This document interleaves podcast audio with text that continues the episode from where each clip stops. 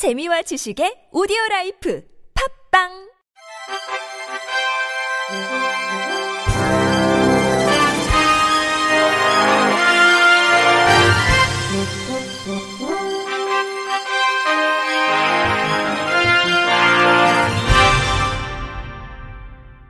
청취자 여러분 안녕하십니까? 11월 18일 수요일 KBIC 뉴스입니다. 고용노동부와 한국장애인 고용공단이 2020년 장애인 고용 우수 사업주로 SK 하이닉스 자회사 행복모아와 롯데제과 자회사 스위트 위드 등 15개 기업 기관을 선정했다고 어제 밝혔습니다. 장애인 표준 사업장인 행복모아는 방진 의류 등의 세탁이 주 업무지만 제과 제빵 직무를 추가로 신설해 약 100명 이상의 장애인을 신규 채용했습니다. 지난해 기준 상시 근로자 364명 중 장애인이 318명이며 이 중 중증장애인은 300명입니다. 롯데제과 자회사 스위트 위드는 과자, 스낵 등 제과류를 생산할 때 장애인 근로자가 테이핑, 상자 포장 등의 업무를 수행하며 지난해 장애인 근로자 46명 중에 중증 장애인이 44명입니다. 이외에 쓰레기 종량제 봉투 제조를 장애인을 위한 직무로 개발한 인천광역시 서구시설관리공단, 커피 바리스타 직무를 모두 장애인으로 채용한 사단법인 장애 청년 꿈을 잡고 등이 선정됐습니다. 장애인 고용 우수 사업주로 선정된 기업 기관은 선정된 날로부터 3년간 정기 근로 감독이 면제되며 은행 대출금리 우대 등의 각종 행정, 금융 혜택이 주어집니다. 인근 초등학교 학부모들의 반대로 건립에 난항을 겪던 서울시 강서구 등촌동 장애인 비장애인 복합공간 어울림 플라자 사업에 물꼬가 트였습니다.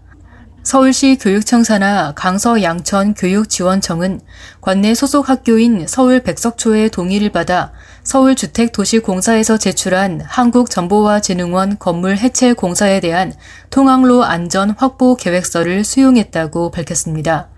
앞서 2015년 서울시는 등촌동에 있는 옛 한국정보화진흥원 건물을 허물고 장애인 연수시설, 장애인 치과 병원을 비롯해 비장애인도 이용할 수 있는 도서관, 공연장, 수영장을 갖춘 등촌동 어울림 플라자를 조성하겠다고 밝혔습니다. 당초에는 장애인 복지시설 건립을 계획했으나 주민 반대로 인해 비장애인도 함께 사용할 수 있는 복합 문화 공간으로 계획이 바뀌었습니다. 지난 5월 서울주택도시공사가 한국정보화진흥원 건축물 해제공사 허가를 강서구청에 신청하면서 해당 사업이 구체화됐습니다. 그러나 부지와 바로 맞닿은 백석초의 학부모들이 학습권 침해, 통학로 안전 등을 이유로 건립을 반대해 기존 건축물도 해체하지 못한 상태로 사업이 진행되지 못했습니다. 이후 서울시는 지난 7월 사업과 관련해 주민 설명회를 개최하고 지난 9일엔 조희연 서울시 교육감이 백석초를 찾아 학부모 대표와 간담회를 했습니다.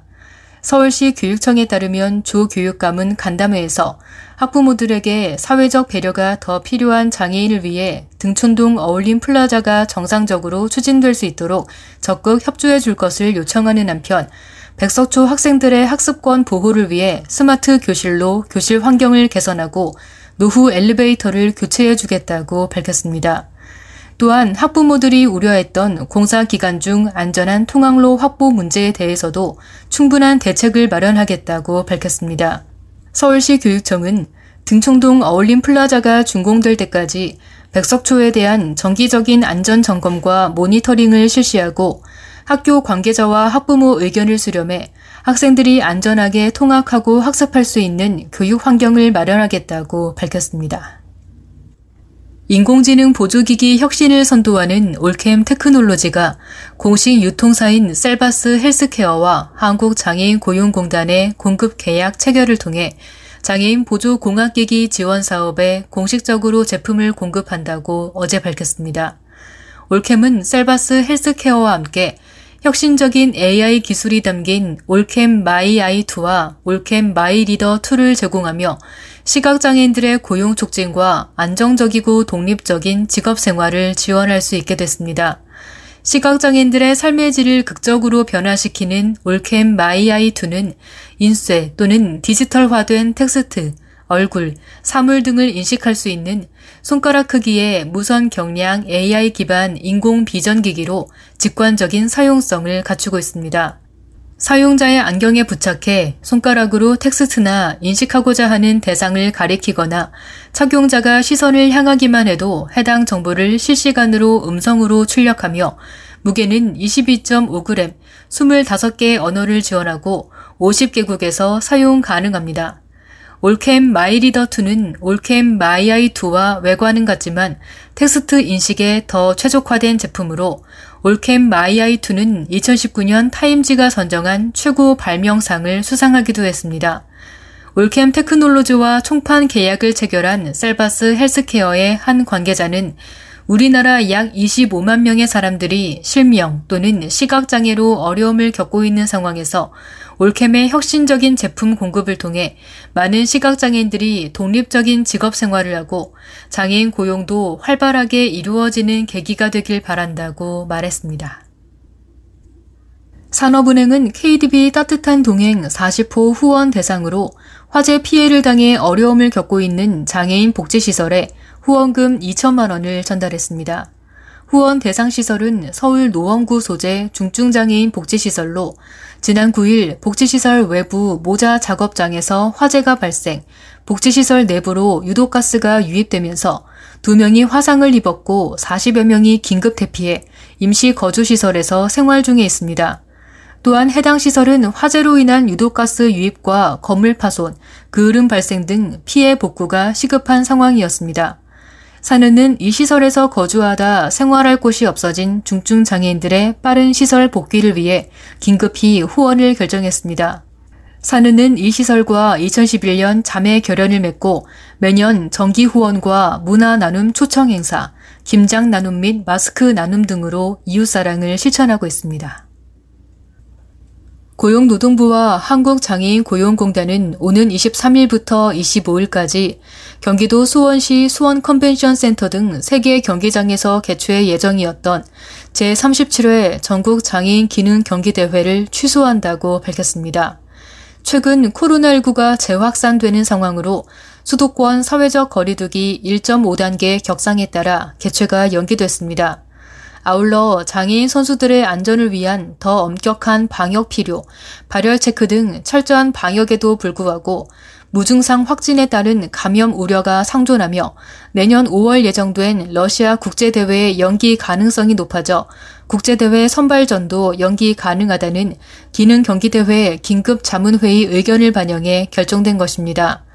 고용부는 이번 대회에 출전 예정이었던 총 42개 직종 17개 시도 대표 선수 407명에 대해 21년 전국대회 참가 기회를 보장하기 위한 별도의 조치를 마련할 계획입니다. 조종란 공단 이사장은 이번 대회를 위해 힘들게 준비해 오신 선수들에게 죄송한 말씀을 드린다며 이번 취소 결정은 대회 참가 선수 및 시민의 안전을 확보하기 위한 불가피한 조치로 양해 바라며 선수들이 갈고 닦은 기량을 발휘할 기회를 다시 가질 수 있도록 모든 조치를 강구하겠다고 밝혔습니다. 끝으로 날씨입니다. 내일은 전국에 강한 비가 내리고 바람이 세게 불겠습니다. 비는 저녁 늦게 대부분 그치겠으나 비가 그친 후 밤부터 찬 공기가 내려오면서 기온이 크게 떨어지겠습니다.